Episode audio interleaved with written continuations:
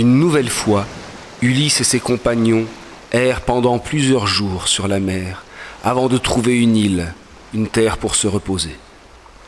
Le seul bateau qui a réchappé de l'attaque des géants est désormais amarré. Les survivants, dont Ulysse, descendent à terre et pleurent les compagnons disparus. Après un jour passé à reprendre des forces, Ulysse monte sur une colline voisine pour voir si quelqu'un habite cette île. Il aperçoit au loin un panache de fumée. Ulysse revient alors vers ses compagnons et leur explique ce qu'il vient de voir.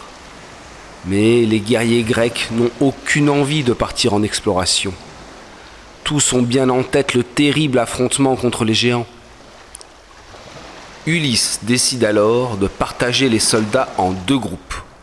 Puis il fait tirer au sort le groupe qui doit partir en exploration et celui qui restera. Le hasard décide ainsi de laisser Ulysse et un groupe de soldats auprès du vaisseau. Le second groupe s'enfonce donc dans les terres et trouve bientôt la maison d'où s'échappe la fumée. La maison est au milieu d'une clairière où des loups et des lions déambulent paisiblement. Ces animaux ne semblent étonnamment pas féroces. Ils n'attaquent pas les Grecs qui peuvent ainsi s'approcher tranquillement de la maison. Un chant féminin et mélodieux s'échappe des murs. Bientôt une très belle femme vient et ouvre la porte aux voyageurs. Elle les invite à entrer et à venir s'asseoir pour boire un breuvage rafraîchissant. L'un des guerriers, plus prudent et soupçonneux que les autres, reste dans la prairie alors que ses compagnons entrent, s'assoient, puis boivent le breuvage magique. La femme qui leur a offert n'est autre que la magicienne Circé, et le breuvage est en réalité une potion transformant en cochon quiconque la boit.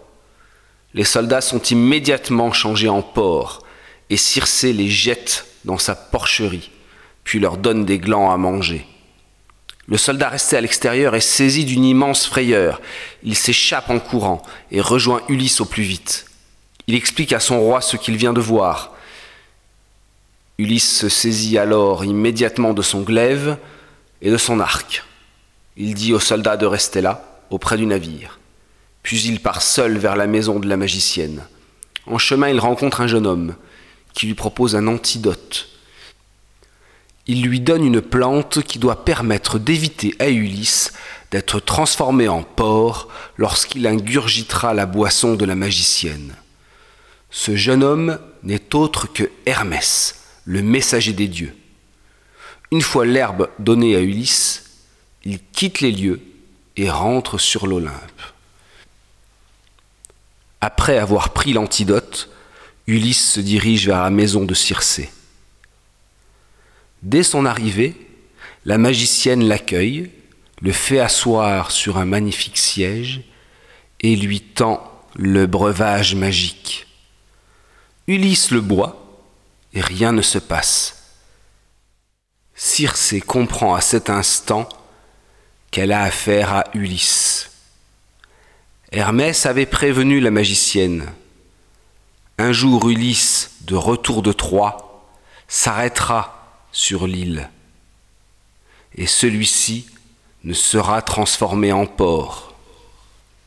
Alors comme pour se racheter, Circé propose à Ulysse des mets délicieux et un bain. Ulysse accepte, mais reste songeur.